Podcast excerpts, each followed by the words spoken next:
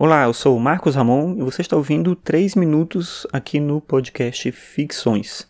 Hoje é segunda-feira, dia 29 de maio de 2017, e nessa última semana ocorreu na França o Festival de Cannes, agora essa edição de 2017, e uma polêmica surgiu lá em relação ao Netflix, não o Netflix em si, mas a questão do que, que define um filme. É, dois filmes que concorriam à Palma de Ouro eles são exclusivos do Netflix, então eles estavam participando do, do, da premiação como um todo, do festival, mas eles não iam passar no cinema. Eles iam sair, ia terminar aquela a festival e esses filmes iam estar disponíveis já para streaming no Netflix, são filmes do Netflix. E aí surgiu essa polêmica, inclusive do Pedro Moldova, que uh, dirigiu o júri, que estava escolhendo ali os melhores filmes nas diversas categorias, e ele chegou a dar uma entrevista falando que seria um absurdo um filme ganhar a Palma de Ouro e esse filme não ter sido exibido numa tela grande. Mas aí vem essa questão que eu comentava: o que, é que define exatamente um filme? O filme ser exibido no cinema é isso que define o que um filme é?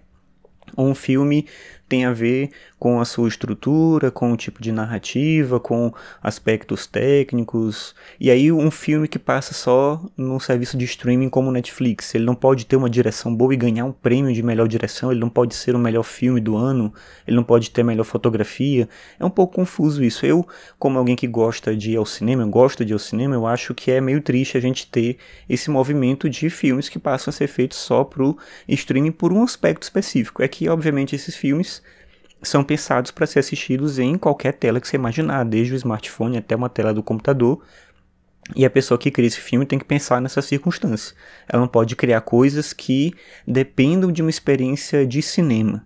Eu vou dar um exemplo de uma experiência de cinema que eu acho que é legal. O filme do Hitchcock que chama Janela Indiscreta.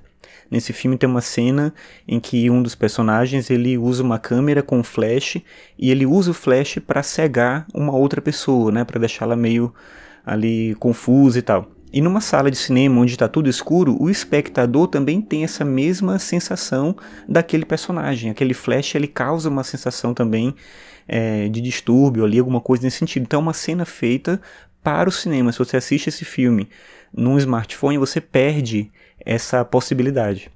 Então eu acho interessante ter a tela de cinema, o aspecto do som, da tela grande, da estrutura toda que envolve o cinema, fora o hábito de ir ao cinema, que é uma coisa que me interessa. Mas o mundo muda, independente da gente querer ou não, e mais e mais pessoas estão é, querendo assistir filmes de outra forma, e isso não quer dizer que essa experiência vai ser ruim. A gente perde alguns aspectos, mas a gente pode ter outros aspectos positivos aí. E certamente alguém que faz um filme exclusivo para um serviço de streaming tem que pensar em outros elementos que tornem essa experiência também interessante.